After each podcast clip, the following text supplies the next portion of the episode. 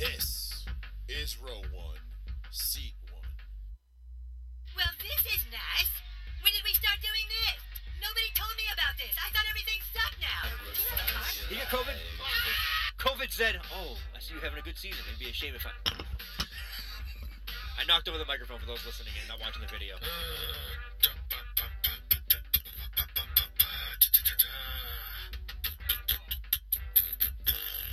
I think Sean could pull off the hair. I think he could definitely pull off the hair. Not the color.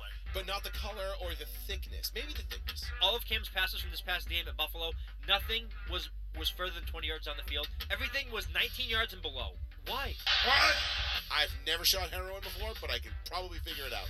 I've seen the people that do, and they're not that bright. Block, block. Oh, yes, Sean. Yes, baby. Fuck? Yes, here we go. What the fuck is going on? You cut me. There we go. Sorry, wrong microphone. It's a lot of yelling. Oh, wait, hold on. That was last week's show. I was like, nobody's talking. How the hell is this happening? Oh, wait, that's because I clicked on last week's show. So that's how that works. Whatever's all spelled and unspelled, right, Paul? I just thought you dragged out the intro into something. Nope. I wish I had. It was blended. It was blended. It actually worked out quite nicely there for one half a second. I was actually even surprised myself. But this is the life, my friend, of being a producer, an on-air, host, a co-host, a co-writer, a writer. Basically, the brains behind the entire operation. This is what I do. So, shit happens. Things get fucky. This is row one, seat one, where shit definitely gets fucking fucky, boys and girls. Thank you all for joining us right here live on the one, the only, the New Bedford Guide. With me tonight, Plizzy in the building. Mr. Sean Bitcook could not be here this evening. He's taking a little siesta. Took a night off tonight, He a little vacation. Yeah, a little vacation. He just he wasn't really feeling up to the task tonight. And I said, you know what, Sean? I am a kind God. I am a generous God. Okay, you go ahead and take the night off. Yeah. Sure, that's how you said it, too. Which is it's exactly how I said it. He'll even tell you. And he appreciated that. So Sean's off tonight. No big deal. Just the two of us. We're going to sit here and we're going to bullshit about nonsense. We got a couple of things to get into tonight. We're going to talk a little bit about Carson Wentz and your Colts. Yeah, returning to practice. And some other intriguing storylines coming out of Colts camp.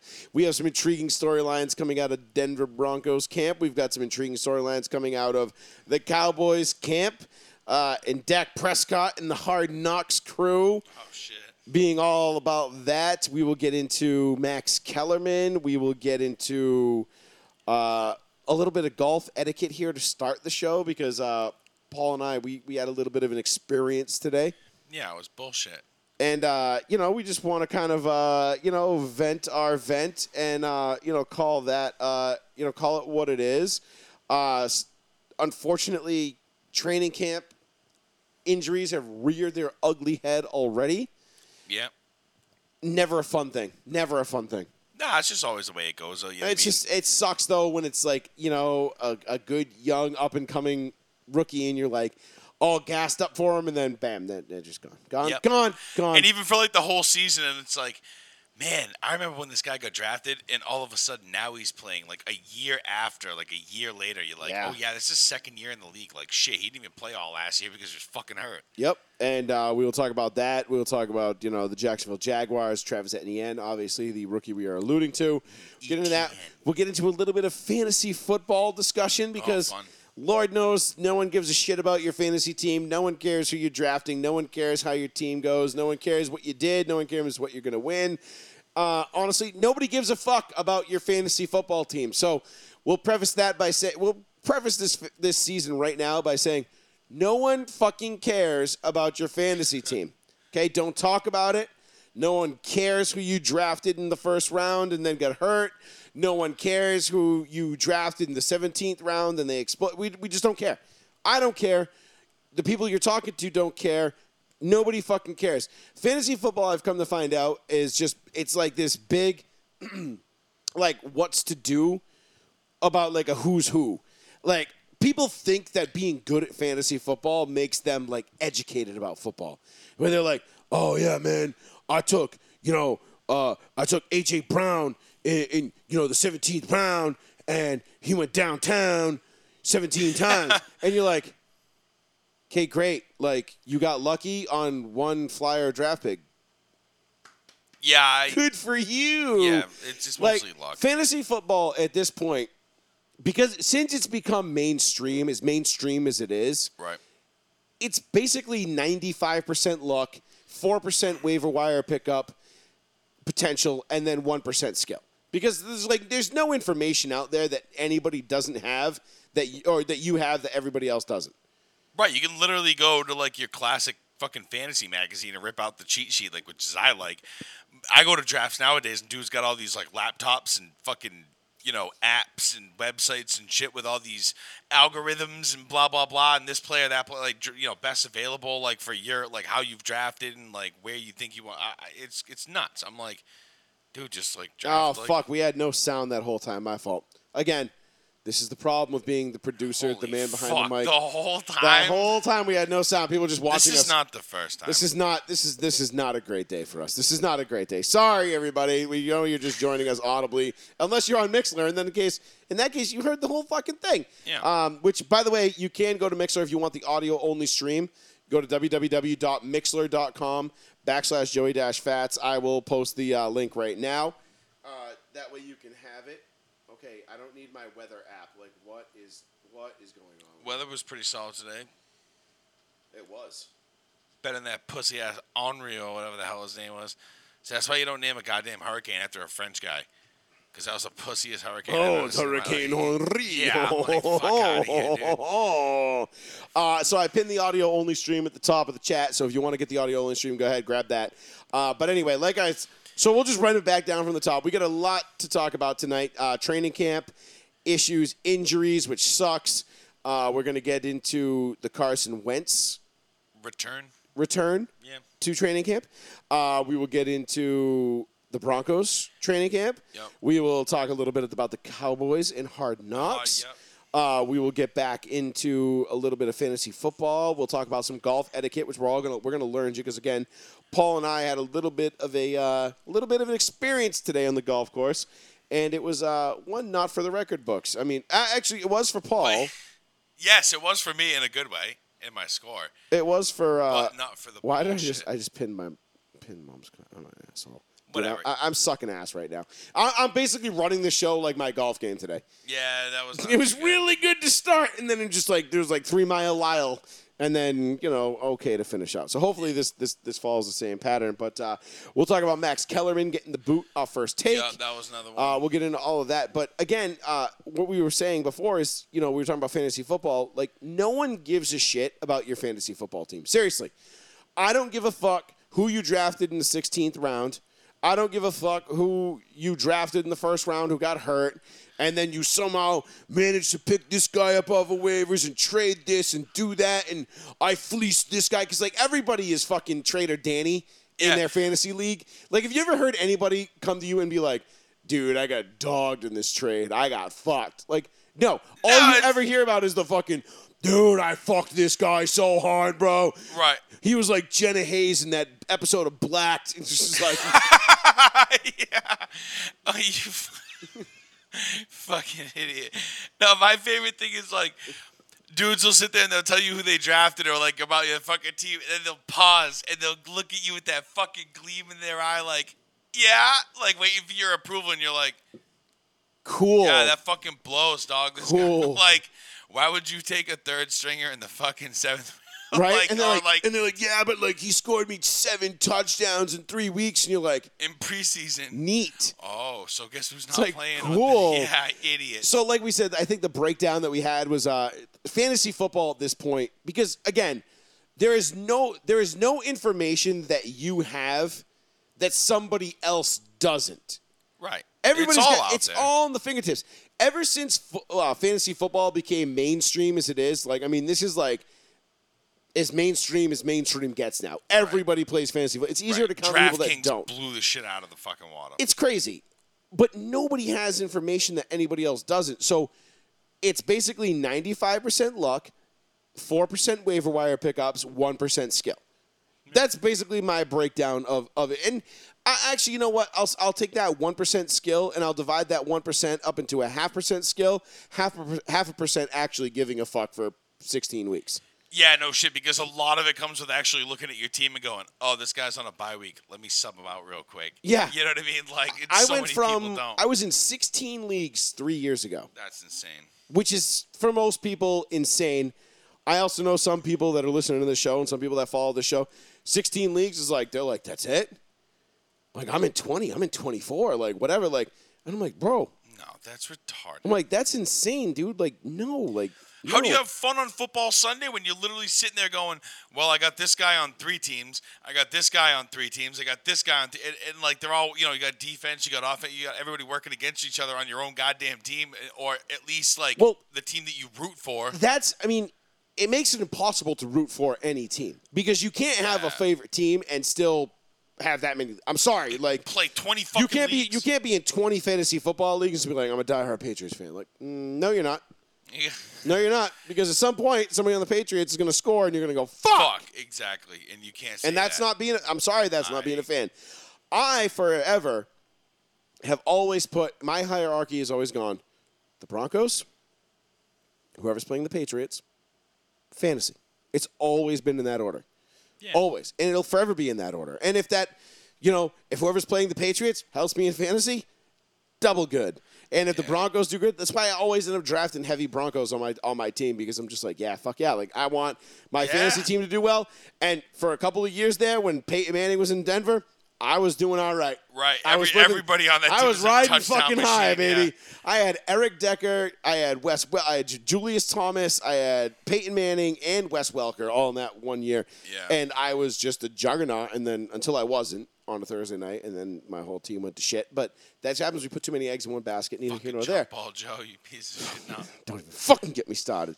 I had a good conversation with one of our good buddies. Actually, y'all remember him, T. He was one of the original hosts on this show.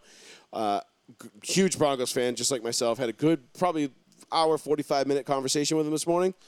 Yeah. And just talking Broncos. I mean, just getting... Well, if there's anybody that knows Broncos shit... Listen, man, I'll tell you right now, there's not many people I know that know more about football than Tate. Right. I pride myself on being that guy that's like, listen, brother, I've forgotten more than you've ever learned, and that's a fact. T is right there with me. Yeah. That man knows football inside, outside, upside down, backwards, through and through, college and NFL. He's got me smoked in the college game all day. It's not even close. Yeah. He's a goddamn encyclopedia. But that being said, no one gives a shit about your fantasy team, and I don't give a flying fuck. And good call, Marcus, on drafting the Broncos defense. They are going to be a top 2 unit this year. Mark, write that down. Right. PS2 is going to have right behind the Colts at least 3 pick sixes this year. I'm gonna go over under. Patrick Surtain will be defensive rookie of the year. Yeah, Surtain's gonna be dope. I'm looking forward to watching. I'm not looking forward to the conversation about whether or not Lock or Bridgewater is gonna be the starter, because that's just really gonna fucking chat my ass. But anyway, before we get into all the football stuff, before we dive into the football shit, I want to bring up a little bit something. That's very near and dear to this show, but we don't really we don't get into it and talk about it a whole lot, and that's golfing. Okay, so you, Paul, and I, obviously, we golf at least once a week. I mean, for the most part, twice a week. I am what I would consider an 80s golfer now. Okay, I did it 3 times in a row. Today was not one of those days, but doesn't matter. But I had a really shitty day, and I still shot a 96. Yeah. Okay, I'm okay with that. Most of my good days are in the 80s, which is fair. I'm not sitting here saying I'm, Tiger Woods, y'all. I ain't going to win the 4-ball next year. Like, none of that shit. Yeah. I'm just saying I'm your solid average golfer. Right, well, for people who actually are average golfers, people who know how to score and know how to play 80s is good. True, right. We're not talking molly on the front, molly on the back, breakfast ball here. Yeah. Oh, that 5-footer, that's a tap in. Don't count the drops. Yeah, don't count their drops. No 3 off the tee, fuck out of here. Yeah, those people can go fuck themselves. Because I know a couple of people, we have a couple of friends that do that. And you can tell they're like, oh, yeah, I shot an 85 today. And it's like, no, you didn't. No, you didn't. And then, but the thing is like, it's funny about those people is they're like, oh, I shot an 85 today, right? And then you get out and you play with them. And they're slicing shit in the woods. They're all over the field. Yeah, yeah. And they're, oh, man, dude, I usually don't play this bad. Yeah. I usually don't do this. It's like, mm-hmm. Or you're sitting there and you know he's about to fucking putt in like a 7 or an 8, and he's like, damn, all right, bogey, I got a 5. I saved that one, and you're like, what? It's like, dude, I watched you hit 2 into the woods off the tee. Yeah. You bounced 2 off a tree. You went 3 off the tee, and then you sliced another one into the woods. Like, I'm sorry. Yeah. Like, did I miss something here? Yeah. So today we played at a particular local course. We won't name the course because we don't want to call out names, but we'll call out names at Cushnet River Valley. Well, what? We name names here. This is what we do on the show. We name fucking names. We ain't afraid of anybody, and we'll go to anybody because, honestly, if we were wrong, we wouldn't be talking about this right now. We would, hush-hush and be like, oh, shit, we shouldn't have said that. But today we played. So today... And I'm going to ask this to any of our golfers listening, and I want anybody who's ever golfed to call in and after you hear this story or during the story and let us know what your thoughts are. So we get to the third hole, right? So it's me and Paul, our other brother, and a good buddy of ours. And we're up there, and we're, we got – so we're younger. We're of the younger crowd, right? So we got the Bluetooth speaker. We get the Wu-Tang bopping, It's not even really at that point. We weren't even loud. We were keeping it low to ourselves. It wasn't like let's put it this way. There's Tuesday afternoon in late August volume, and then there's tournament volume. Right. Tournament volume is like, fuck you, we bumping this shit. Like, we want everybody we want the 5-mile radius to hear what we're bumping. We're obnoxious. We're slamming birdie juice. We're draining beers. Like, we don't even give a shit. Like, we're sinking putts and nailing slots. That's tournament level play. Shit. Right. That's only tournament. We come out firing on all cylinders. Right. I mean, we go out and have a good time, and it's not like I haven't ever seen any 50, 60 fucking year old guys with fucking music playing in their goddamn golf carts. No. But there's it's not just to the younger crowd. Tournament level, tournaments. Especially charity tournaments and stuff like that, which is what we're talking about. We're not talking about real 4-ball tournaments where you're competing. Like, that's not what I'm saying. I'm not saying the Eric Fernandez Memorial Tournament or the New Bedford Boys and Girls Club tournament that's coming up on Friday at the Whale. Which, if you haven't gone to their website, you should check that shit out here. I'll put that up right now. These kind of tournaments. Right. This is the kind of stuff that we're talking about, where it's all fun and games. Like, we're not really here to compete or win. You're not putting a score down when you have a spot where you can buy mulligans. Exactly. You know what I mean? Shadis, looking in your general direction, Shadis. Yeah. Jesus, buying mulligans. Stop with the buying mulligans and the strings and all that. Or put them in a different bracket, because there are guys out there who play, and they're like, yeah, it's a charity tournament. I get it. I want to spend money and give to the charity, but I also want to win. Right, but that's the thing. You want to fucking win, right? And you want to play golf. So anyway, There's tournament volume, and then there's what we were doing today, which is pretty laid back, low key. Well, I think it's that bad. You can't hear us on the next tee box loud. Like, you can hear it if you're in the cart or right by it. It's for us. It's not for everybody around us. It's for us. Like, when we play tournaments, we're a rolling party. Right. Oh, what's that? Oh. But so is everybody else. Oh, you need birdie juice? Boom, there's some birdie juice for you. You got birdie juice. You got birdie juice. Oh, what's this? A bottle of Madeira? Fuck yeah, let's go hard in the paint. That's tournament level. This was not that. We had we're sitting there, we're doing our thing, and now let's not forget to the first hole. We all get up in the tee box. We all hit fucking bombs, dead ass middle down the fairway. Yeah, pretty nice on that. We all I think everybody either bogeyed or parred the first hole. Yeah. So we get to the second hole. Same thing. You pipe a drive. I pipe a drive. Nick pipes a drive. Squeef pipes a drive.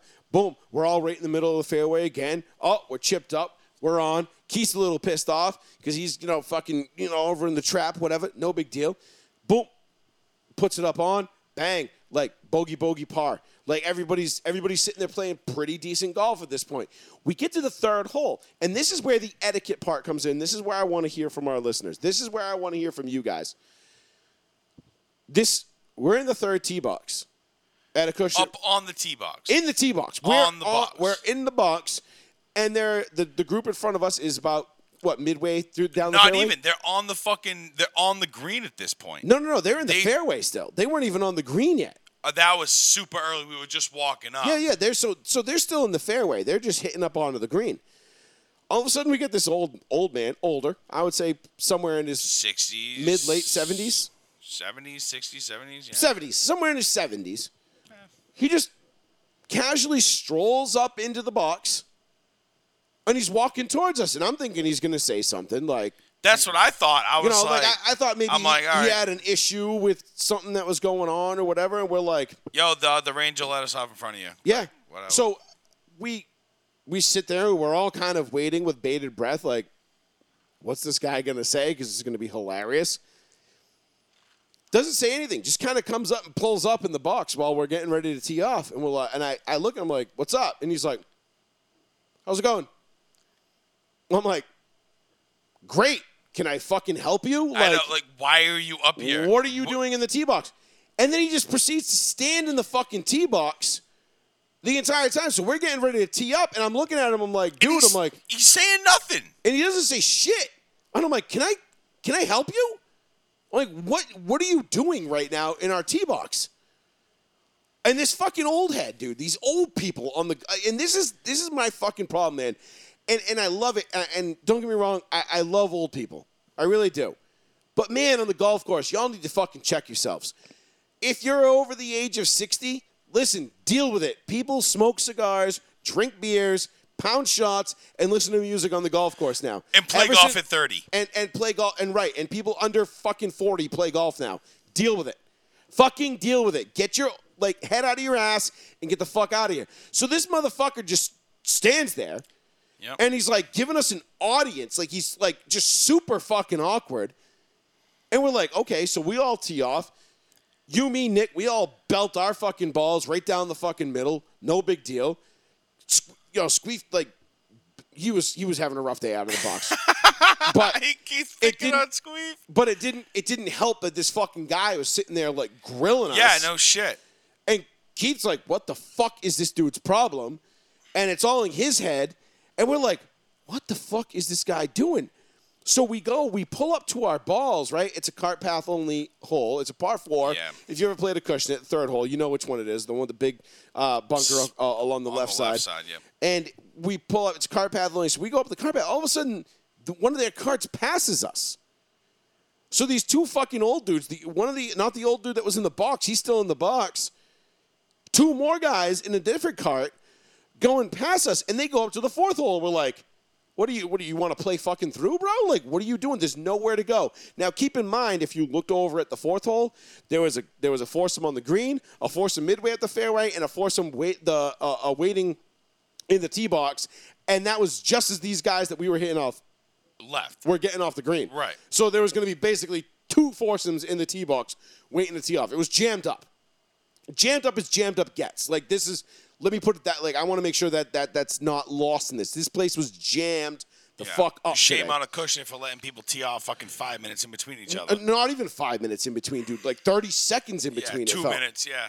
Five's too much. So these dudes come up. So these dudes go, and they pass us, go up to the tee box, look, and they're like, all disgruntled, and turn around and go back. They were going up to check to see if, we were just up there dicking around, fucking off. It's bro, we come out here and fucking, I could come out here in gym shorts and a fucking cutoff and hit 300 fucking yard piss missiles all over this fucking bitch. And I'm going to outplay you by, at least an hour and a half. I'm going to smoke you. Shut the fuck up. What the fuck are you doing checking up on us? You got something to do. And then they spent the rest of the day hitting up our fucking ass. Yeah. So that really went up my ass sideways. Yeah, it's I don't bust out my 6-iron for a 140-yard shot, you pussy. Yeah, you know right. I mean? Fuck out of here. Seriously, dude. 140 yards? Oh, that's cute. Let me get my pitching wedge. Right. Please, because you bitch. Yeah. Get the fuck out of here. So these dudes were up our fucking ass all day. Then the dudes in front of us. We get to the eighth hole, par three. Assholes. And the dude in front of us, these guys sucked. I'm sorry, they were fucking terrible. They sucked ass. They were hitting the balls left and right. They couldn't drive it more than 150 yards to save their lives. Terrible. We got this guy with the fucking nerve, to walk over from the ninth tee box through the woods to where we are on the eighth hole, going like this, oh, hey, calm it down, okay? Calm it down. Calm down. Motherfucker, calm down. What? No. I'm sorry. Are you not familiar with Little John? turned down for what? Yeah, we're over here having a good time. Yeah. Like, you relax. Like, yeah. We're talking or whatever. We're allowed to talk to each other and have fun and communicate and shit like that. Just because you're on the tee box over there doesn't mean shit. Like, bitch, don't watch me. Watch TV. Get the fuck in your tee box and shoot your fucking shot. What are you gonna? What are you gonna fucking blame? Oh, you're gonna blame it on us because we're over here laughing, talking, having a good time. Bitch, we ain't in your group. Shut the fuck up. Get the fuck in your tee box and hit your fucking ball the 150 yards that your old pathetic ass can fucking hit it. Okay? Right. I am so incensed with fucking old people today because they literally can't stand the fact that we can go out there, dick around, and shoot bombs. I know. Sink putts and nail sluts. Oh, and then, by the way, you know what happens when the cart girl comes around? We treat her with respect. Yep. We don't hit on her like a creepy old uncle you do. Like, oh, look at you. Real healthy one, aren't you? Yeah. You know, corn-fed this one is. Look at those haunches, huh? Hey, Jimmy, doesn't she look like Rachel used to look like back in the 60s? It's like, dude, shut the fuck up. You're weirding everybody out. Like, get the fuck in your cart and get the fuck on, old man. Seriously, fucking sink that shit in the lake. Get the fuck out of here. Yeah, and then take 20 minutes to, scope the green out and miss your putt. Oh, my God. That was the other thing, too. Listen. The length in which they, like, this isn't even just about them, like, bitching, like, at us about, like, having a good time, like, in our own segment. They played so fucking slow, and I'm almost positive they did it on purpose, even though we had nothing to do with, like, we had no interactions other than them telling us to chill the fuck out after we were like, who, like, what? After Paul, like, after you're actually paying attention to us? Like, you hit a fucking money-ass tee shot, like, 6 feet from the pin on a par three, which and I two-putted, but I parred it. But it didn't matter, but we were excited after the tee shot. Right. So we were, like, high-fiving. We're like, fuck yeah, dude, nice shot. And these dudes were like, oi. And then proceed to play at fucking 2 miles an hour the rest of the way. The 18th hole, I was getting pissed, but I don't want to be that guy that's, like, flipping the fuck out because we do go there a lot, like, whatever. But, like, I was getting pissed off, dude. I was that guy today. I launched one straight up their ass. Yeah, I know you did, yeah. I launched one straight up their ass. I think I put it over their fucking cart that was on the left. And I didn't even give a fuck. I was like, you know what, dude? I don't give a flying fuck, bro. Get the fuck off the fucking court. Like, and again, amateur golfers, and this isn't just old people or anybody over 70 or whatever. Like, no, this is for all of you.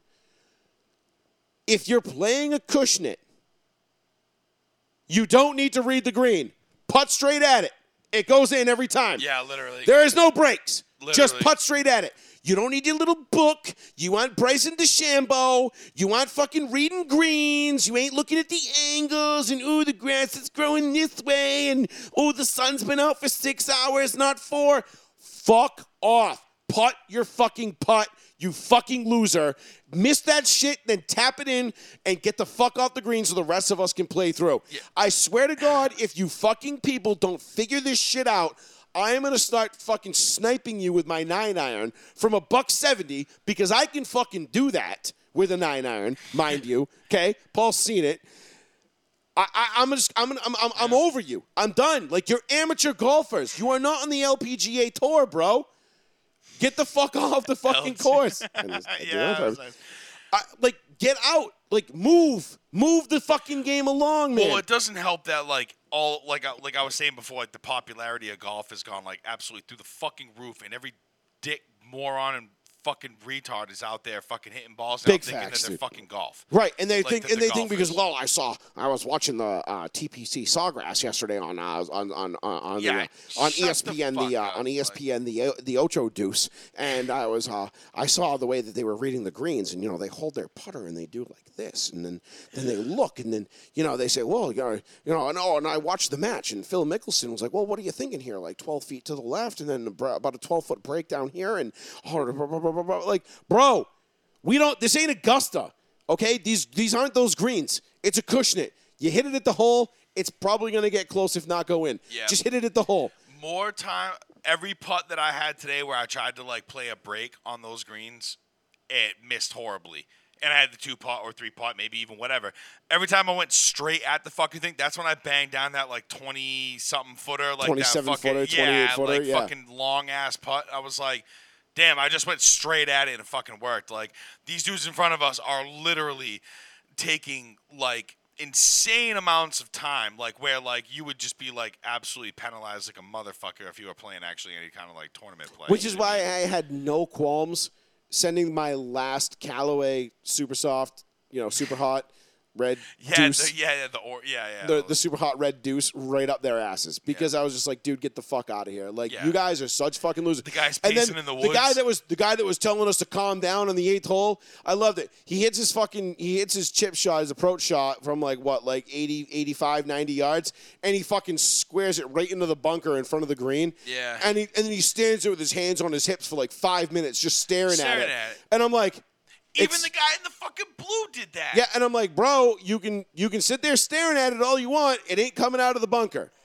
You might as well get the fuck up there and hit your next shot. Like, it's in the bunker. You fucked up because you suck, just like all of us. I'm not even saying we're good, but we all suck. Right. Take that dick in your ass. Get the fuck up in the bunker and hit your next fucking shot. Which he then skied out of his fucking bunker, way up off, like, almost into the 10th tee box. Yeah, way up on the hill. I'm like, this motherfucker, bro. Yeah. It was the most grueling 5 hours. It was 5 hours, wasn't it? Yeah, it was. It was a full 5 hour day for 18 holes. What was it, 10:30 to 3:30? Yeah, 10:30 to 3:30, which is absolutely fucking bananas, dude. No 18 holes should take 5 hours. This isn't a tournament. This is a Tuesday afternoon. And we got a Tuesday, 10:30 tee time on a Tuesday. How fast do you think you and I could play? Like, on our good days. 2 hours. If there was nobody out there, we played 2.5 hours tops. Yeah, easy. Easily. No one out there, 2.5 hours. Yep, just done. Playing, going. Yep. Yeah, I don't even think it would take us that long. I think it would take us like an hour and a half, honestly. I might not even be able to. I could have gotten through 2 stogies today. Yeah. The only thing that would be limiting us is the speed of the cart. Pretty much. That's be it. And maybe like, oh, wait, where'd that ball go? Is it in the rough? I don't know. I drove over it. I don't know. Is it over here? Is it over there? I don't know. Where'd it go? Oh, there it is. That's about as long as it would fucking take. Right. Joey Fats Radio, row 1, seat 1, 774-992-8702. Give us a call with your golf etiquette. What's your worst golf etiquette nightmare, or your worst, what's the worst experience that you've had on the golf course? Because I'm curious now, because this is now, like, I'm playing Allendale tomorrow. Right. Allendale is known to jam them up, for sure. Yeah. They're known to jam them up. But Allendale being a semi-private kind of course, like, it's not private, but it's public, but it's not. At least shit moves along at Allendale. I like now. The I don't love the. I don't love the price of Allendale. It's $72 for a fucking weekday. Yeah, it's insane. Tea time, but get the fuck out of here. I know. Like, who do you think? I can't wait till like September, October, November, when everybody's like, I'm not playing golf. I can't wait till fucking January, when nobody's out there and they still allow cots, and we can just go out there and be like, yep, nobody out here. Fuck it, we're playing in January. You know what I mean? February. Oh, look at that. Banged out 18 hours and 2.5. Banged out 18 holes in 2.5 hours. Yeah, no shit. Like, give me a fucking break, man. And if anybody knows, but what's the most egregious violation of golf etiquette you've ever seen? Because I know the old people are going to call and be like, well, you know, you guys had music on, and you know, you were fucking probably being assholes. No, we weren't. If we were, I would tell you. Again, we know how golf etiquette goes. Like, listen, I grew up on golf courses. I grew up playing golf. Yeah. We had a grandfather who blessed us that with the opportunity to play this sport at a very young age, at pretty prestigious places. Yeah, lessons up the ass. I'll tell you right now, junior memberships. I will say this right now. My grandmother is sitting up there going, nope, don't like that. Yeah. Every single time she watches us play, she is definitely not approving of what we're doing. However, maybe that's why we suck. Maybe Nana struck our ball. Maybe Nana was just like, I'm going to flick your ball over there. And say, fuck you, you're slicing that shit. Yep. She goes, this is what you get. And I'm like, Nana, come on. Like, I'm just trying to have fun here. But let us know what your most egregious golf etiquette what was the word I was looking for? Egregious transgressions are. Experiences. Yeah, give us a call. But off that for now. Let's get off that. Let's shift gears here a little bit, Paul. Let's get into your Colts for a second. Let's get to the NFL. Let's just downshift right here. Pow. Yeah. Oof, almost felt the tranny rattle on that one. Yeah. Sean's not here to say what he was going to say, but you and Sean kind of agreed. Carson Wentz, you guys had no faith in Carson Wentz. He decided after the reports that said he was going for surgery and he was out 2 to 6 weeks, decided he wasn't going to go for surgery, and now he's back at practice and he's looking at a day one opening day start. Yeah. I don't know. I see him going through the motions of training camp and all that and doing his drills and like everything. I'm like, but how, like, come game speed, come everything that you need to do in a game when you know, everything's on the line. And do you really have what it takes? Like, is it really healed? I know when I move, if it's like, say like a freak reaction or something like that, where like it's legitimate, like I can get hurt very, very fucking easily. You know what I mean? Especially with like a pre-existing injury or something like that. If he doesn't let it heal all the way or doesn't go for surgery, how durable is he really in game time? Yeah, you can sit there and pussyfoot it through fucking training camp drills and shit like that, but like literally, like how ready are you? How ready are you for somebody to land on your fucking foot? You know what I mean? Like, well, are you ever really ready for that though? Like, but with something like, I was in, and heal more. At one point, listen, I'm just gonna say, what was this? 7 years ago now, the spring of early summer of 2014. I was in arguably what I would consider the best shape of my life at that point. Like, I was as lean as I'd been. I was down to, like, 290. I was cruising. I was, like, I was as light as I've ever been. I was in great shape. My knees were good. Everything was good. I was still playing football. And then I went out and I played paintball, one of the least athletic, I guess, sports you could play. I mean, well, yes, athletic, but it's not a athletic and not like a contact sports, but like, yeah, you got to be able to run and slide and, when you're trying to dodge paintballs. Yeah, you can move fucked up ways. Yeah, you certainly can. And I took off running and I blew out my right foot. I ruptured my plantar fascia tendon. Just on a routine, like I wasn't even going hard. I was just like kind of jogging right from my bunker, which was in the, the back right corner up to like a center 50 stand up. And after I'd shot out 3 people and I was going to close out the game after my first time playing in like 7 years, I'm like, I'm just throwing that out there with a gun from 2002. I'm just saying. Oh, shit. After I forgot to turn on my hopper and all that. Oh, shit. Yeah, I mean, I'm just saying the fucking kid still got it, okay? No, but it was one of those things where it was just like, I ruptured my plantar fascia tendon doing something so routine, so easy, so simple. Yeah. Are you ever really ready for that? And I get, obviously, the NFL is a much more rigorous, demanding job than maybe we give it credit for. Yeah. But that being said, if Carson Wentz goes and if he feels like he's good to go, maybe he's good to go. Maybe he didn't really need the surgery. The thing heals on its own. Maybe he's good. I mean, what do you put the odds on that if Carson Wentz misses any time this season in the regular season? What do you put in the percentage on? It's his foot that comes back, or it's something else? Give me a percentage. Foot, something else. I'm going.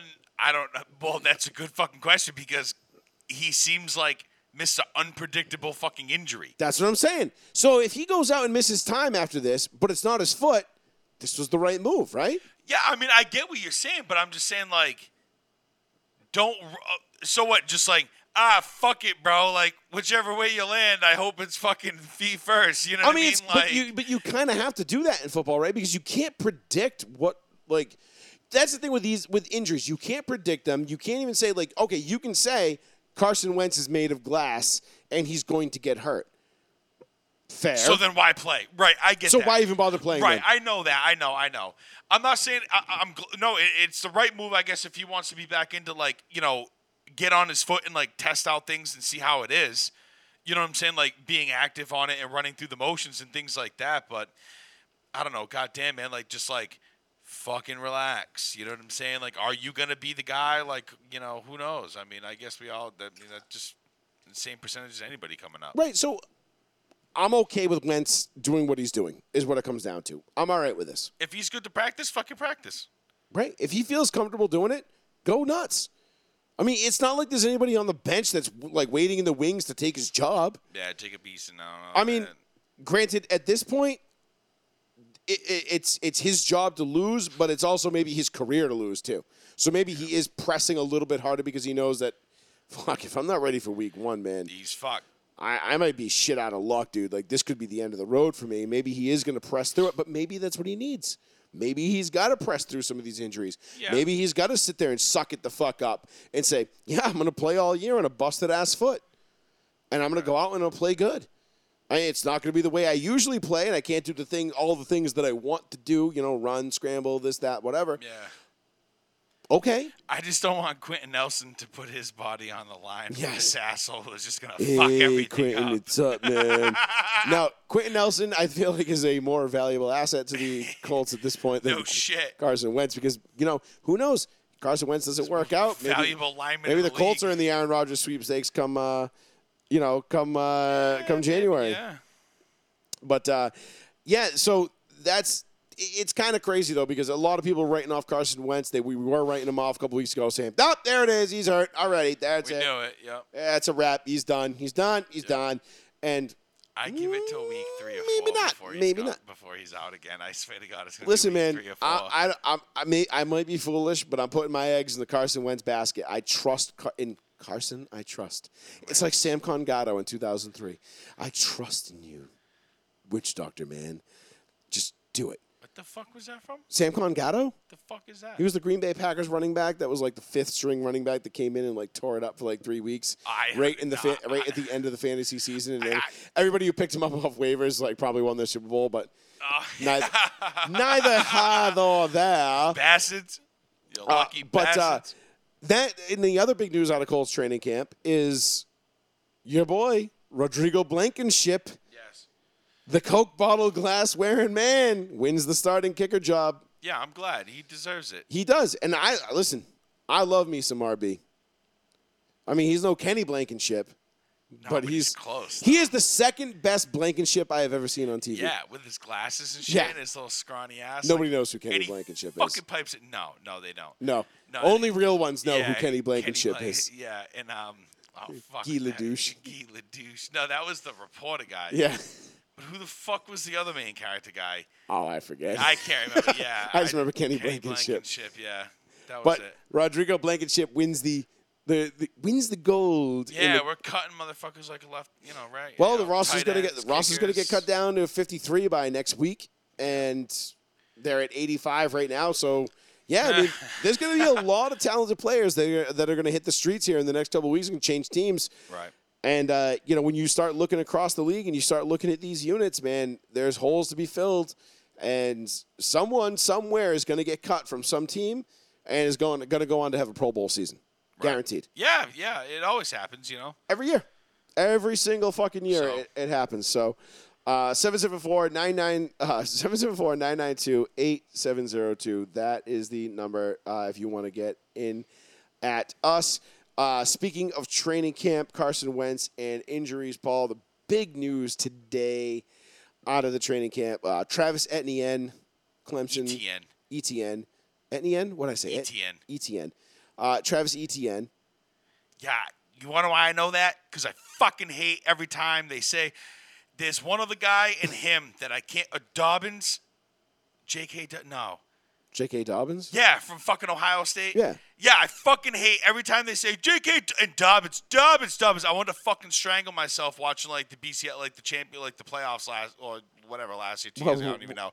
But fucking Etienne was the other guy because the way the fucking report, like the way the commentator says it, it's almost like laboring for him to like stop and say it. Like, yeah, so I was like, Etienne, and I'm just like, this guy's fucking name sucks. Like, I hate it. Like, so Travis Etienne done for the season, which is a tremendous blow. I was super excited to see him and Trevor Lawrence, reconnecting in Jacksonville.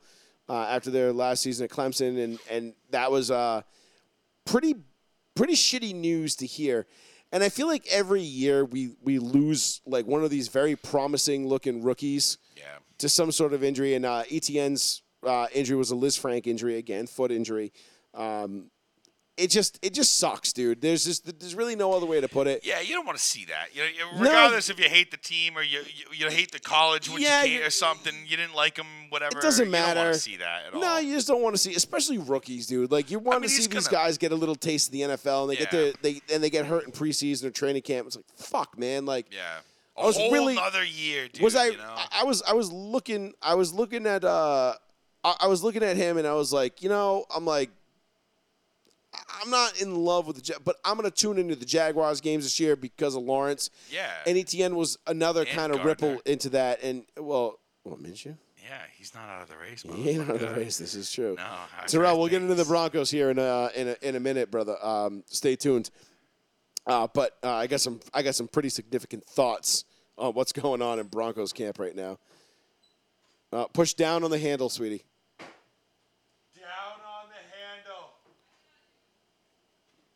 Oh, my wife can't open doors.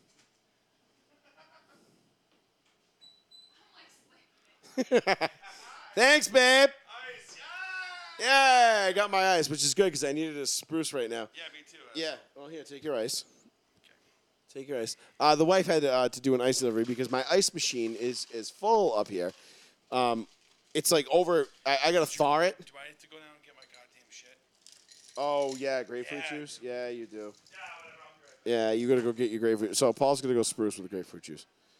He needs grapefruit juice. He's a little bit a little more needy than the average bear. Like he can't just do regular drinks like most normal people. Like me, I just got my don't speak.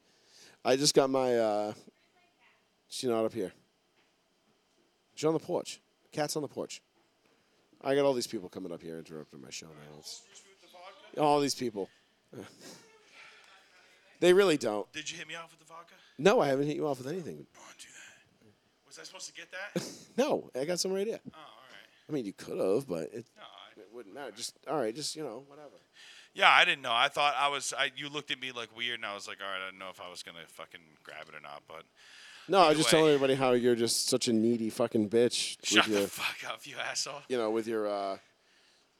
What? I'm just making the goddamn drink that I like. It's just vodka.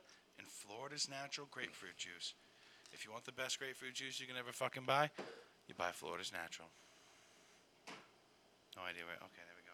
Florida's natural. Send us a sponsorship. Yeah. It is. It really is the best shit. You can't go wrong without it. Yeah, no, you really. I mean, don't get me wrong, dude. I'm a huge, huge fan of Florida natural. Florida's. Florida natural. Are we really doing a fucking plug juice. On? Grapefruit juice. I know we should be doing a plug on Kettle One and how smooth and saucy it is. Yeah, and together with Florida's natural grapefruit juice. Yeah, oh man, just such a great combination.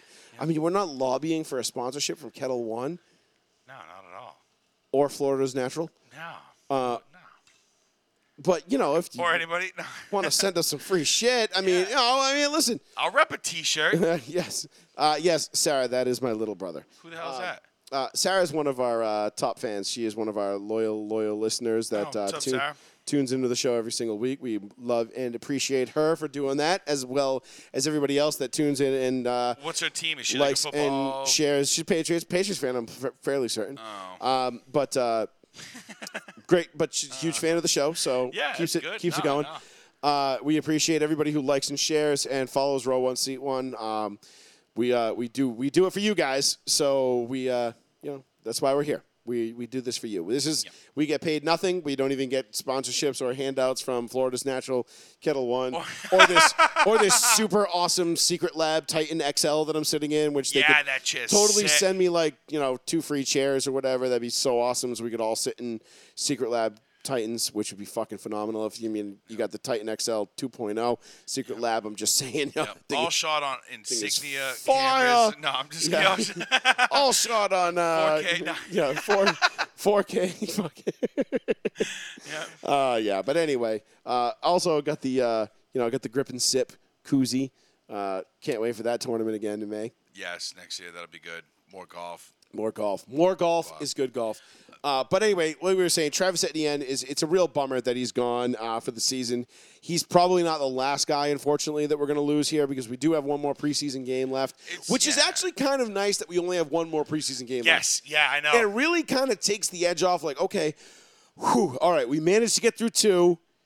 Now we're going to get through this third one, which is supposedly going to be treated like, I don't know, some teams are treating it like the true third preseason game like most teams would, where their starters are going to get the bulk of the workload here. Right. Others are treating it like the fourth, where it's just like, all right, guys. Fuck this, yeah. Go get yours. Yep.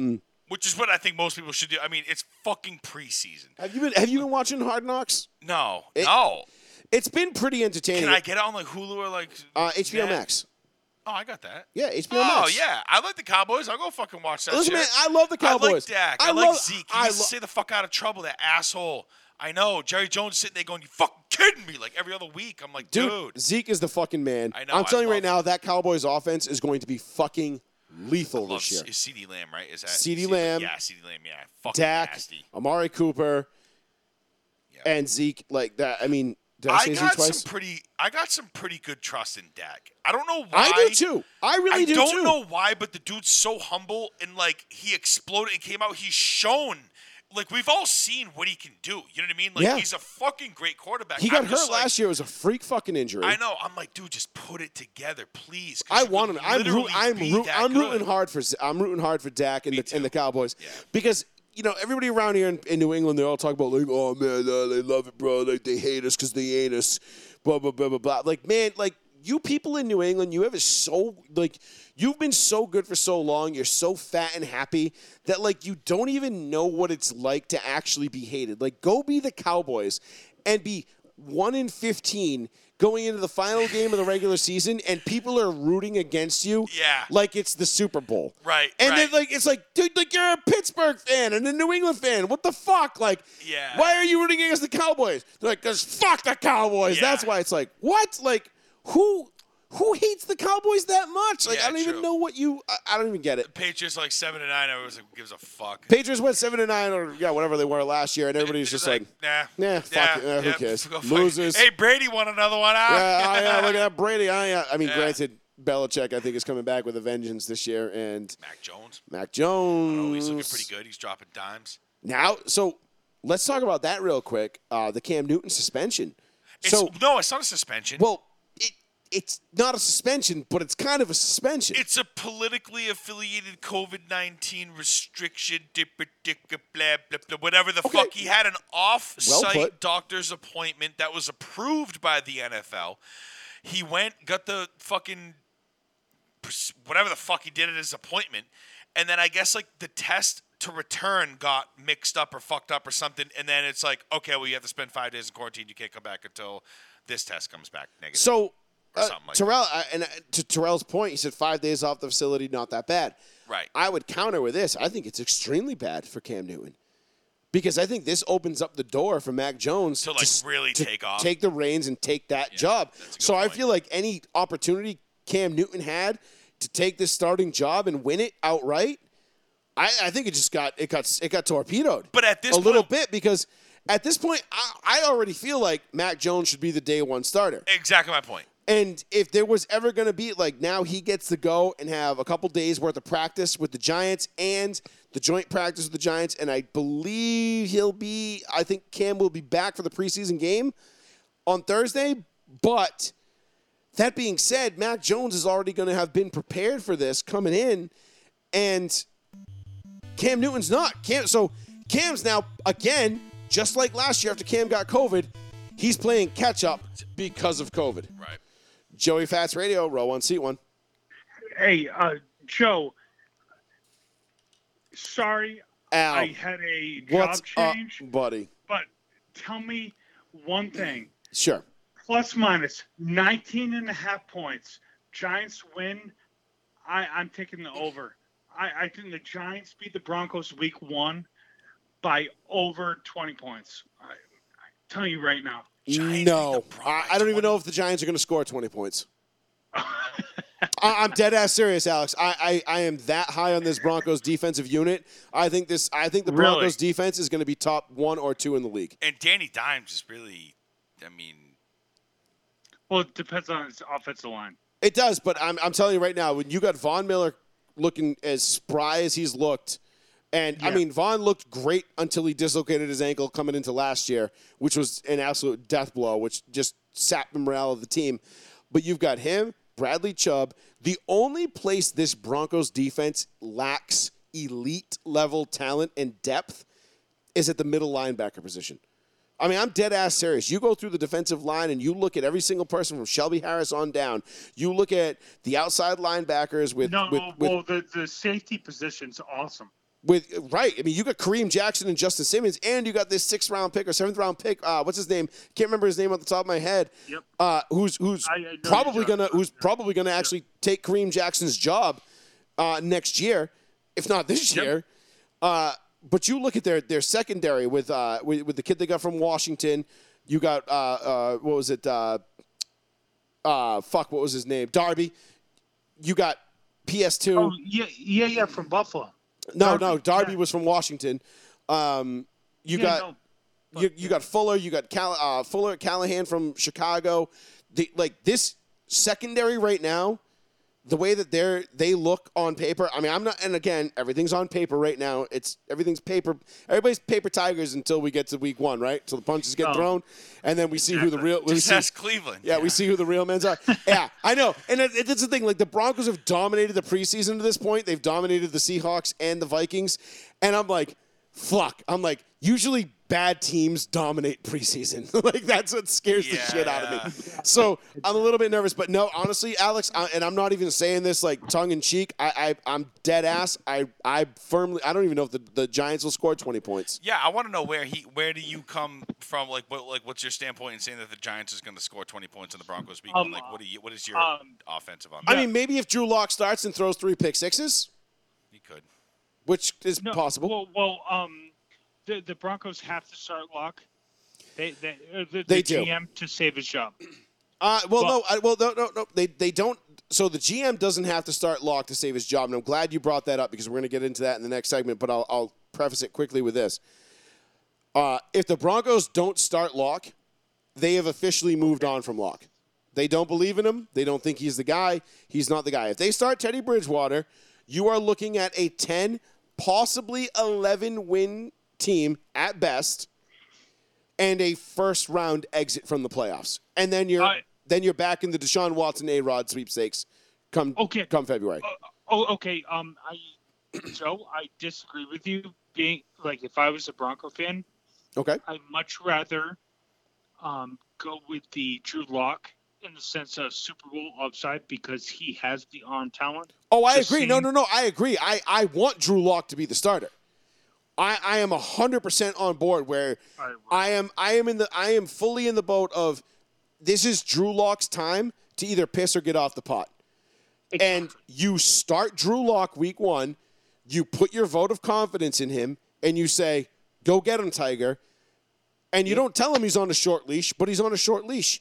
If he goes out there and you start the season, 1-3, you yank him off and you go to Teddy Bridgewater with the veteran backup because this defense and this team is worthy of wins. This unit, top to bottom, 1 through 53, is a top 5 talent in the league. I mean, look at the offense, the defense, everything. We just touched on the defense. Okay, that's a top 3 unit easily. Offensively, you've got Jerry Jeudy, Courtland Sutton, Noah Fant. You got the rookie running back from Carolina. You got Melvin Gordon coming back. The offensive line with Cushenberry and Bowles and my boy Quinn Menners with the belly, comfy guy. Like these guys, there's depth there, right? There is depth, and there is skill on this offense and defense. This is a top 5 roster in the NFL. They're missing the quarterback. They need the quarterback. Oh, definitely. It's an absolute opportunity for Lock. But the reason I bring that up, with Lock is the same thing with New Orleans. Okay, Winston was lights out last night. He was. So Yeah, no, don't you roll the dice with the upside, like saying, like, hey, if he throws 30 interceptions, we're going to come in last place. But at the same time, like, if he performs because he has the upside, we might win the Super Bowl. Don't you go for it, bro? Absolutely. I think if you're the Broncos right now, and the best thing that Patton and Fangio have going for them right now is they have never had their guy under center. So Fangio can at least buy himself another year. If they, let's just say they go with Drew Lock, right? Okay, and Drew Lock goes out and he goes, I don't know, he throws 20 interceptions and 28 touchdowns or 30 touchdowns. Let's say he's 30-20, and the Broncos go 10-7 in their first round exit. That's not necessarily a failure of a season, but I also believe that that's about as good as Teddy Bridgewater is going to get you. So you get Lock that experience. The biggest thing for Locke is he's got to protect the ball. If he protects the ball, how so? He can't. He just can't turn it over. You can't. The biggest thing, and I saw this yesterday, or in the last preseason game, he fumbled the ball twice. He got both of them back, but he fumbled the ball twice when he got hit. Granted, he was playing with the third string at that point. I was going to say, is this because of his own mistakes or his offensive line? It doesn't matter if you're playing with the first string or the third string. You've got to protect the fucking football. Fact. Like, whether or not you're getting hit, if you're getting hit a lot, protect the ball. Like, it doesn't matter. Just show us that you cannot turn the ball over. That being said, Alex, I agree with what you're saying. You go with Drew Lock because the upside is there. The ceiling is much higher for Drew Lock. We know what we're getting out of Teddy Bridgewater, okay? Yep. We're not winning a Super Bowl with Teddy Bridgewater. Teddy Bridgewater is basically Case Keenum on steroids. Right, so what's the point? Right, so you roll the dice with Lock out the gate. Yeah. And the only, and I'll play devil's advocate for you for 1 minute here, the only reason why you go with Teddy Bridgewater is because you know how talented this roster is, and you want to give them the best chance to win. Dude. Yeah, hey, the Broncos are actually freaking loaded. Like to bottom. If Lock somehow harnesses his inner zen somehow, like I'm telling you, the Broncos are going to be a freaking dark horse. Yeah, he's going to do what I didn't do today on the golf course. He's going to find his center and realign his chi. Is Alex a Giants fan? Alex is a diehard Giants fan. So, like I said, once again, I just want to know like why he thinks they're going to beat him by 20 points on the Giants end. Why? You think Saquon's going to come out with a vengeance, don't you? And I think it's a mistake. To be honest with you, like to answer your question, the reason I called in, because I want to be ahead of the curve here. I think the Broncos are going to start Bridgewater. I think it's going to be a freaking horrible mistake. Oh. I think. I'm leaning that direction. Yeah. If Denver goes with Teddy Bridgewater week one, I think it's bad for two reasons. One, because I think that basically takes Drew Lock completely out of the equation from a confidence standpoint. If Drew Lock, and my opinion of it with this was coming into camp was if Drew Lock and Teddy Bridgewater were even, it had to be Drew Lock.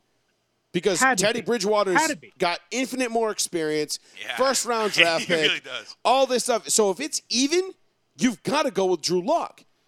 Yeah. Because you've got to see, like, do we have our future quarterback on the roster or not? Or not. And I don't want to go into another offseason of being like, well, we got Drew Lock, and, you know, maybe he's okay. And, you know, if we don't get A-Rod or we don't get Deshaun, you know, maybe we can go with, you know, whatever the next Teddy Bridgewater is. Exactly. And it also fucking puts a bad look on George Patton, the GM of the Denver Broncos, for passing on Justin Fields and Mac Jones for Patrick Surtain. Because if you didn't believe Drew Lock was the guy, then why'd you pass on those two? Fuck yeah. No, that's a damn good point. That's a great point. Yeah. So that's where I sit. Alex, I'm playing Allendale tomorrow.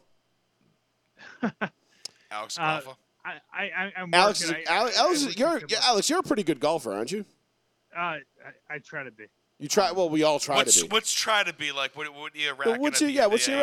What's your average day? About 97 through 18 right now. Okay. But, it's because of some blow-up holes. Like, I've hit a couple, one hole-in-one, a few eagles. Like, no shit. I'm there. It's just like when I have too much fun with my buddies, sometimes I have blow-up holes. Fuck, man.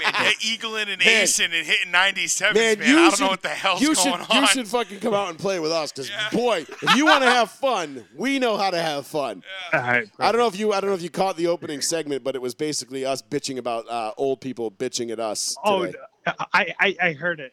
Oh, yeah. No. I am a... avid listener. It's just like a job transition. I know. And again, congratulations on that. We won't say where, whom, or what, but congratulations. Congratulations on the new gig, buddy. I'm very proud of you. Good for you, man. Yeah. Thank you so much. And whatever I can do for you guys, I will do. But keep calling. Yeah, man. Hey, listen. Yeah. You know where to find you know where to find me, and I know where to find you, and obviously I appreciate that. And as a, you've been a loyal listener since day one, so of course, got nothing but love for you.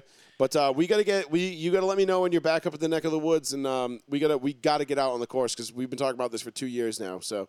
Oh, hey, exactly. Hey, Joe. No matter what happens, week 1, we know they're not going to win the Super Bowl, but this could be all in good faith. This will be our Super Bowl, Alex. And you don't know that.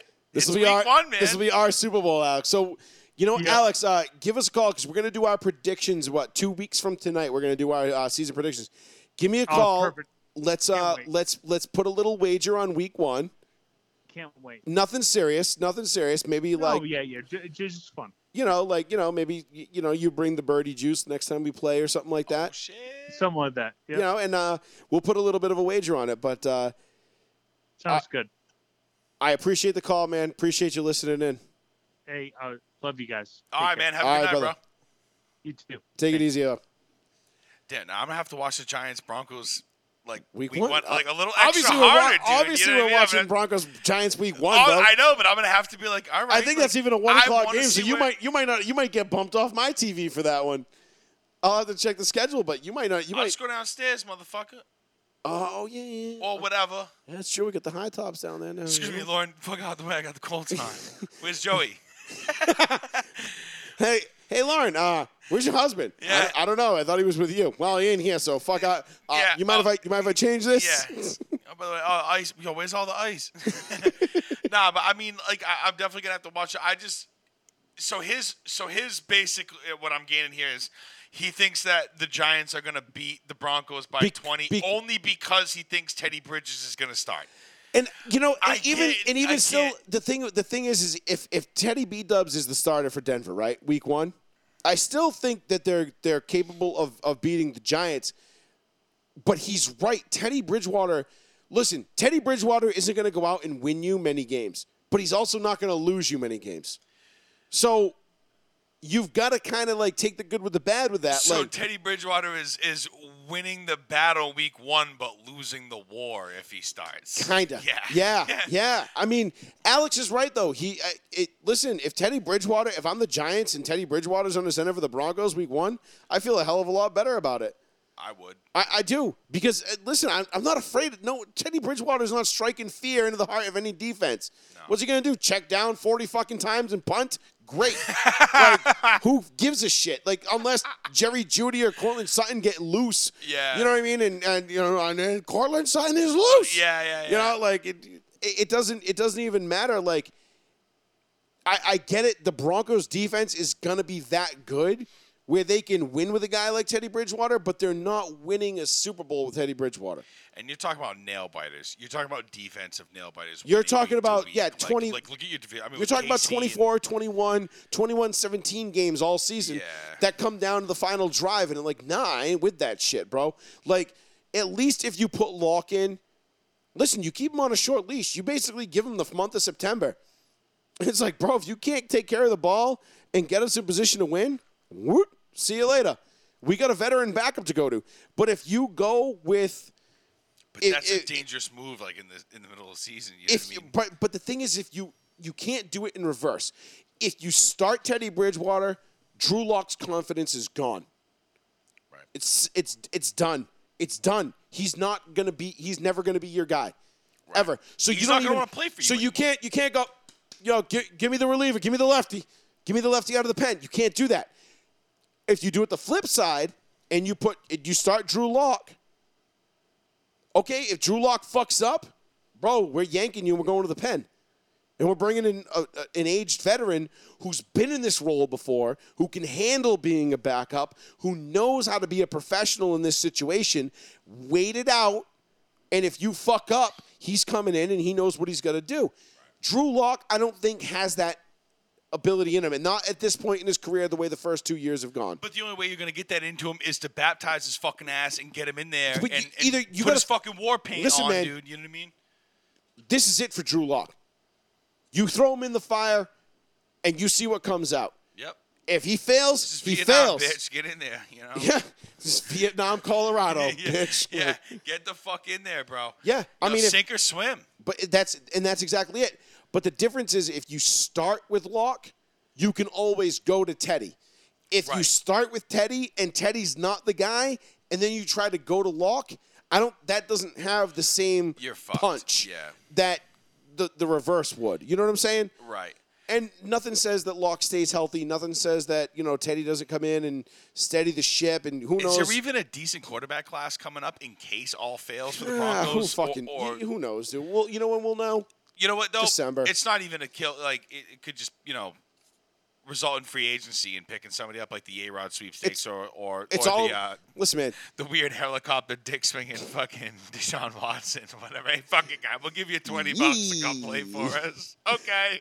Deshaun Watson wants to be in Denver. He said so much to Kareem Jackson. He wanted to come to Denver before all this shit came down, and he wants to be a Bronco. A-Rod was playing golf with Elway. Elway's already sold A-Rod on coming to Denver. Money ain't a problem for A-Rod anymore. He's just trying to save face. A-Rod wants to go win somewhere. And we all know this is his last year in Green Bay. So he's going to go to Denver. Listen. How many years left does he got, though? Denver is going to be – this is it for A-Rod. He's done after this year. Forever. His contract is up with the Packers. With the Packers, but I'm saying, like, after the Packers, like, is this another, like, Peyton, like, three, 4 years? Yeah, 3-4 like years. Another, okay, that's right. What I'm saying. Would you rather have Deshaun for 10 years or A-Rod for 4? Oh, yeah, give me Deshaun. Take Deshaun, yeah. Granted, we got to scrub his image a little bit, polish him up. A little rough around the edges. No more fucking massage fucking girls, listen, goddammit. Listen, bro, okay? This ain't $150 pigs in. Backroom shit, all right? Yeah. Like this ain't Jenna from nursing school. You heard? Yeah. Like, listen. I don't know if you're gonna be able to change that, man. I don't either. But you know what? But at the end of the day, and I had this conversation with T this morning, and this is part of our conversation. I don't give a fuck what my players do off the field. I really don't. No. DUIs, they suck. You shouldn't do it. I don't care. So are you showing up for practice? So no, Monday? Okay. Are you here for your job on Monday? Great. You can Uber? Cool. Good for you. Listen. Better bring it on the field. You're slapping your kids' balls with switches. All right, that's a little fucked up. Maybe weird, dude. Take the bench for a couple days. It's fucking weird. We're gonna suspend you for that one. Knocking your wife out in the elevator. That's a line I should. Or think the you should hallway. Cross. Kareem Hunt. Or bitch fiction Joe Mixon. Yeah, bitch fiction Joe Mixon. He fixed that bitch real quick. Best nickname in the NFL. Listen, there are people. There are lines you shouldn't cross. But again, I don't honestly. Ain't my problem. All right, my problem is what I watch on Sundays for those 3.5, 4 hours. Yeah. Did you come out with more points than the other guy? Right. That's all I give a shit about. Yep. I don't care. Listen, I fall in love with – I love players, all right? I love guys. Like, certain players. There are certain – Anyway. God damn it. I love guys. What? That's getting clipped. I'm fucked for that. You love the guys on the team. There are certain guys that I love, like Steve Atwater, John Mobley, Al Wilson, Ian Gold, DJ Williams, like T. Suggs, T. Sizzle. There are guys that I love and love watching and appreciate their career. Shut up! I see your smirk, you asshole. Phrasing, I know. Get it? I get it. But there are certain guys and players that you just you gravitate towards. Of course. They're not all perfect stand-up human beings, dude. Like, at the end of the day, they're just Ed McCaffrey. Yeah, another one. There's certain players that I have adored watching. throughout my career that made me love the game of football. Right. I wanted to be a receiver because of Ed McCaffrey. I wanted to play safety because of Steve Atwater. All right, like, I was never built to do either of those positions ever. Yeah. Not from the day I was born. Like, I was 8 years old, and it was like, yep, you were going to be a fucking offensive lineman at best. Not even, you asshole. You didn't even blow up till like, fucking, like, I don't even know. But I was a pudgy little shit, though. Yeah, you were like, you were like the little fucking shit-built, fire hydrant, strong little bastard faggot, whatever that you were. It couldn't be like, just couldn't be subdued. You were like, yeah, like, and again, straight. And I will give that you, I will give you, thing. I will give you props. Pound for pound, you are one of the strongest people I've ever met in my entire life, and I've lifted weights with you for a long time. And I can tell you right now, anybody who wants to go pound for pound with this motherfucker right here on the bench or anything, he'll class your ass. It's crazy. He'll just sit there and be like eating Twinkies and drinking fucking 2 liters of Mountain Dew. And be like, I don't even fucking do that. What are we gonna lift? I'm gonna lift that up. Oh, okay. I'll do it. I'll just do it. Okay. But I was always like a pudgy little round kid, and all I wanted to do was play wide receiver because I wanted to be like Eddie Mack with his fucking, kicker pads and his, little neck wiggle, and then Steve Atwater and all these guys. So, like, I always wanted to do that, but I was never, ever, ever going to get that. I was never that body type. It was just never going to happen. No. I didn't realize I was going to be 6'3", 310, 320 at one point, 347 at one point, where I basically could have fucking, destroyed buildings. Like, I could have been like Lizzie in fucking Rampage. Oh, like, par. Like, I get that on my PC. Punching fucking windows and just eating bitches. Yeah, hell yeah. And, whatever. But you fall in love with players, right? And that's the fun part, is that you can be a fan of a team, but you fall in love with the player, right? Like, everybody loved, like all the Cowboys fans we were growing up, dude, they loved Emmitt Smith. Everybody wanted to be Michael Irvin. Even I did. I still do. I was mad fucking young, but he was one of the first ones I ever knew about. Of course, everybody loved Michael Jordan. Everybody loved, John Stockton. Everybody loved, like Akeem Olajuwon. There were so many players, and Dennis Rodman. You romanticize about the player, and it brings you to a different point. And it just gets you to that point where it reminds you why you love the sport. You know what I mean? Like, and it comes down to a lot of different things, but I'm rambling on now. It's a moot point. But well, either way, like you were just saying, it's something that draws you towards the game, like individual players. Like, you don't necessarily have to be like, yeah, I'm a diehard Colts fan, but other play like. It all just comes down to I love who he is on the field. You know what I'm saying? What he does, like Michael Vick. Love fucking Michael Vick. People hate him because he fucking killed dogs. Well, guess what? Pit bulls suck anyway, so fuck you.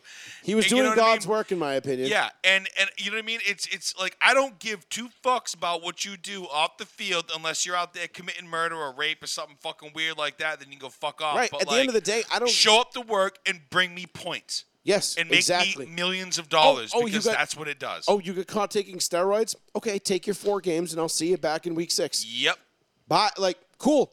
I'm glad you... you need a couple bucks to hold you over because your game checks are fucked. Glad that you thought that highly of the team, like that you did something to better yourself so that you could stay on the team and be good.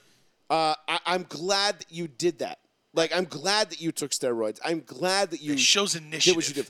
But again, I don't need my players to be fucking choir boys. And in this society that we live in right now, we hold athletes and professionals. Everybody's got to be a Larry Fitzgerald. Even like just entertainers for that, actors, right. and the elites. They see themselves on the same scale. Yeah, right. Like we're like people looking at like comedians and they're like, well, that was he tweeted this in 2013. It's like, yeah, dude, 2013. World was a different place in 2013. Right. You could call somebody a faggot in 2013 and no one cared. Right. Like, that shit was funny. That shit was fucking funny back Unless then. You were like hard about it. It was like, all right, dude, right. Like, I mean, that's not fucking cool, right. But like whatever. Right. It's I'm not even going to go into the N word with, the hard R and the A in the AH, but there's a difference there. There's a pretty big fucking difference. Like, right. It term just, of endearment or I'm a racist. Context piece of shit, matters. Right, yeah. Exactly. One of our people we know is, he got his comeuppance this week. It is what it is. Won't mention names. Not at all. It just, but it, it be like that, though.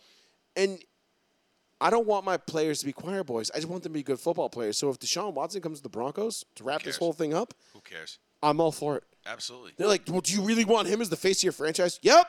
Yeah. Sure do. When I'm on the fucking we're in the playoffs. Like same with when Ray Rice got fucking banned. I'm like, yo, is he coming back? Because we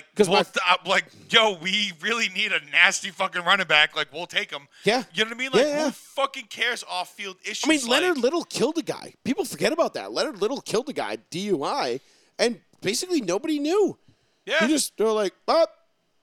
Shit happens. Oops. And he kept playing. Like I said, nobody needs to be. Dante Stallworth did 30 days in jail voluntarily because he killed a guy. Really? DUI. I mean. He was DUI, but he went to bed, then woke up, went to the store, and this guy was, jaywalking through, cars, whatever. Oh, it was kind of fucked up. It was a fucked up situation. Huh. Dante Stallworth got off.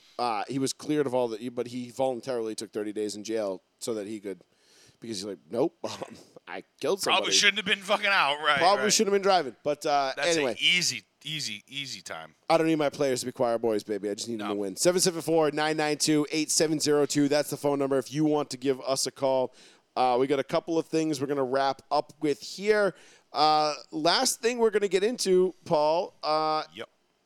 It is one Max Kellerman who has been fired from First Take on ESPN. Well, I saw just a little bit about this. Stephen A. Smith. So the reason why this becomes so goddamn fucking funny, right, is because if you remember Max Kellerman 6 years ago said Tom Brady is going to become a bum in short order.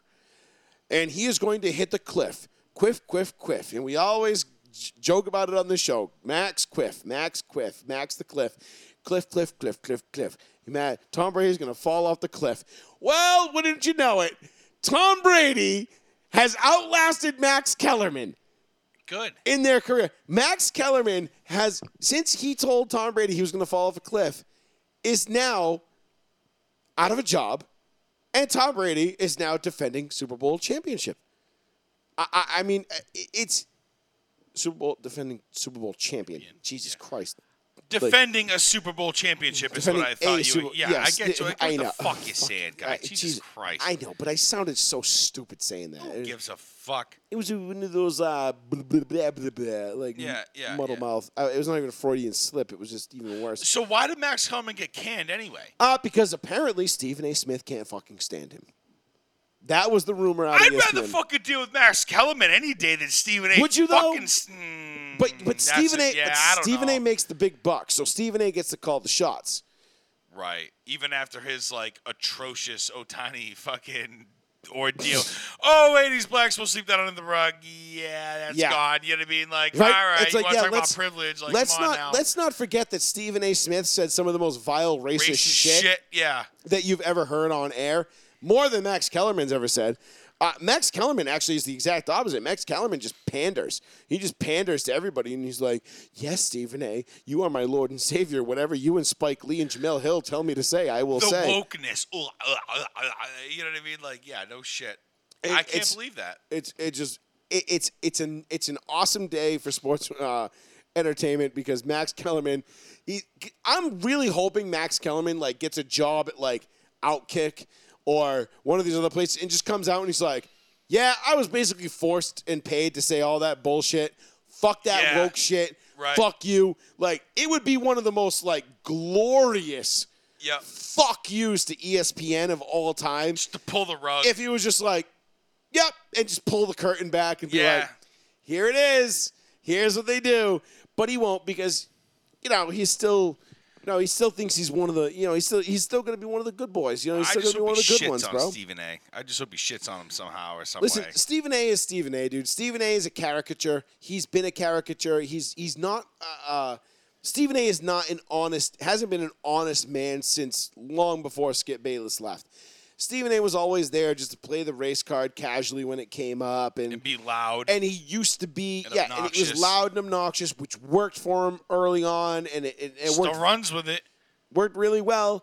And I'm not even saying Stephen A. is bad at what he does. He is really good at what he does. He's probably as tied in as anybody in all of sports. Fuck, yeah. I mean, oh, yeah. Stephen A. is like basically like Deion Sanders on ESPN. Yeah. But then again, I've also heard Stephen A. is poison. Like, I've heard agents say it. I've heard players say it. They're like, if Stephen A. calls you, hang the phone up. Because he's not out for you. He's just trying to get you. Right. So there is two sides to every little story like that, or three if you want to be a fucking, you know, condescending cliche Karen or whatever. But, like, Max Kellerman getting fired because Stephen A. didn't like him is just absolutely fucking hysterical. And I'm looking forward to see where Max Kellerman latches onto. And I honestly hope he just... He's going to find something. I hope he just spills the beans. I hope he just comes out and just goes fucking straight rogue. And just goes rogue, bro. Just goes all Jason Whitlock with it. He's just fuck everybody. Fuck it. Starts his own podcast. I'm burning every bridge. Yeah, like, fuck yeah, goes dude. To, like, fucking Sirius or whatever, something like... anything. Yeah. Anything. It would just be a fantastic, fantastic listen to hear a guy who I just want somebody who gets fired wrongly from ESPN. Maybe it'll be Rachel Nichols. I don't know. But maybe, like, someone who's going to get fired just to pull back the curtain on ESPN and be like, fuck you. Yeah. It would be nice to see ESPN take their death blow in my lifetime. Yeah. Because ESPN's basically the MTV of sports, right? Like, yeah. You know, it's like MTV. Yeah. Thanks for the 14 months of music. Right, like, right. Happy 40th anniversary. Thanks for the 14 months of music, you losers. Right. And then we got, like, fucking Teen Mom 12 over here. Yeah. And, you know, yeah. Got fucking Jablomi over here with ouchies or whatever the fuck it was. Rachel Nichols taking those glizzies a cappella. Yeah. You know? Like Veritech and all that, you know? Dude, I'm telling you, Rachel Nichols has caught more professional dick. Yeah. I mean, I would love to know what her roster looks like. I'm fairly certain, and I have very good sources that tell me that Shaq is on that list. Really? And could you imagine little 5'0" Rachel Nichols? Did you ever see Shaq's, was it Hoops? Cribs? No, his girlfriend, the mad tiny-ass chick. Oh, yeah. It was Hoops, right? Yeah, something like that. Whatever the hell. No. Yeah, she was like little tiny short hair. Yeah, like dot chick. Like, I don't think she was like Indian. I don't know what the fuck she was. She was on some MTV goddamn show. I remember and I was just like, Jesus Christ, she was teeny. Yeah. And Shaq's like, here's my big ass bed. This is for me and my 13.5-foot round Superman bed. Yeah, this is just for me and my dick. Yeah. My wife sleeps over there on the foot of the bed. It's like a little doggy bed at the end. Costs $40,000. That's where my wife sleeps, bitch. Yeah. I had to get this Mercedes-Benz custom made. Yeah. Extended, bitch. I love Shaq, though. It's like, Shaq, why do you keep calling everybody bitch? Because, bitch, I'm serving for nothing. Bitch. What? Fucking Shaq's a fucking... Like today when Keith was yelling at me, like, oh, hey, can you see them on the green? Yes, Keith. It's called being above 6 feet tall and not being a manlet. Yeah, I can see him. Yo, fucking Nick said the same thing, guy. He was saying that he was like, I see the cots. And I'm like, wait, what? And I'm like, oh, yeah, you're like mad taller than me by like a foot. Like, I'm like, oh, yeah, fuck you. and then Shaq comes over and he's like, shut up, bitch. Yeah. Shitting on people with his low voice, low tone voice. I don't know why Shaq keeps calling people bitch. That's right, bitch. It's like... Because he probably would. I mean, would you not? If you were 7 foot, 300 pounds... Who's he talking shit to? Kobe? No. Kobe, like, tell me how my ass tastes. He was doing like a little while ago. I can't remember what the hell the whole spiel was. Me and Dad were talking about it. Kobe. R.I.P. Yeah, R.I.P., man. He would have been 40... It's too soon. It's too soon. Yesterday? Too sensitive. It was yesterday, wasn't it? Shh. We don't speak about Kobe on this show now. Moment of peace for Kobe. Moment of peace. All right. No, seriously, though. No, I love Kobe, though. We're having a moment of silence for Kobe, bitch. Bitch. Fuck, man. I went to Miami and won a title with D-Wade. Bitch. Shit, I was going to ask you. Yeah, I know, right? Yeah, go fuck yourself. How need you? Yeah. God damn it. All I'm gonna be doing is I'm gonna be on the golf course all day tomorrow. Just hitting balls, be like, yeah, that's right, bitch. Bitch. I'm Shaq Diesel, bitch. Don't remember Shaq was last Celtic, so that's how we're forever gonna remember him. Yeah, I played for the Celtics, bitch. Yeah, you did, I know. I just want Shaq to punctuate every sentence with bitch. All right, let's get the fuck out of here. I don't know what the fuck we're talking about anymore. Talking about Shaq, man. I know we are. We're talking about we were talking about Shaq, but now we're talking about getting the fuck up out of here because why the fuck not? Yeah, it was a good show. It was a good show. Great show, actually. I had a shit ton of fun. Let the lessons be. If you're old and you play golf, fuck off. Make way for us young bucks, baby. All right? We're out here hitting piss missiles, slamming shots, slamming beers, sinking putts and nailing sluts, blasting music while we do it. Get the fuck out of our way, bro. We really don't need to fucking have you in our way. And we certainly don't need you standing in our fucking tee box all creepy old man like, oh, shit. Fuck out of here. Are you guys playing by the rules? Yeah.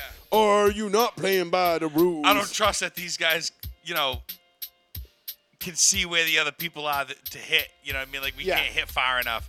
Like, no, I don't hit my fucking 9-iron fucking 140 yards, bro. I fucking belt that shit like a $170, so fuck off. Yeah, fuck off, old people. Joey Fast Radio, Roll 1, Seat 1. Thank y'all for joining us. We'll be back next Tuesday night, 8:30 p.m. Peace. If he dies, he dies, he dies. He dies.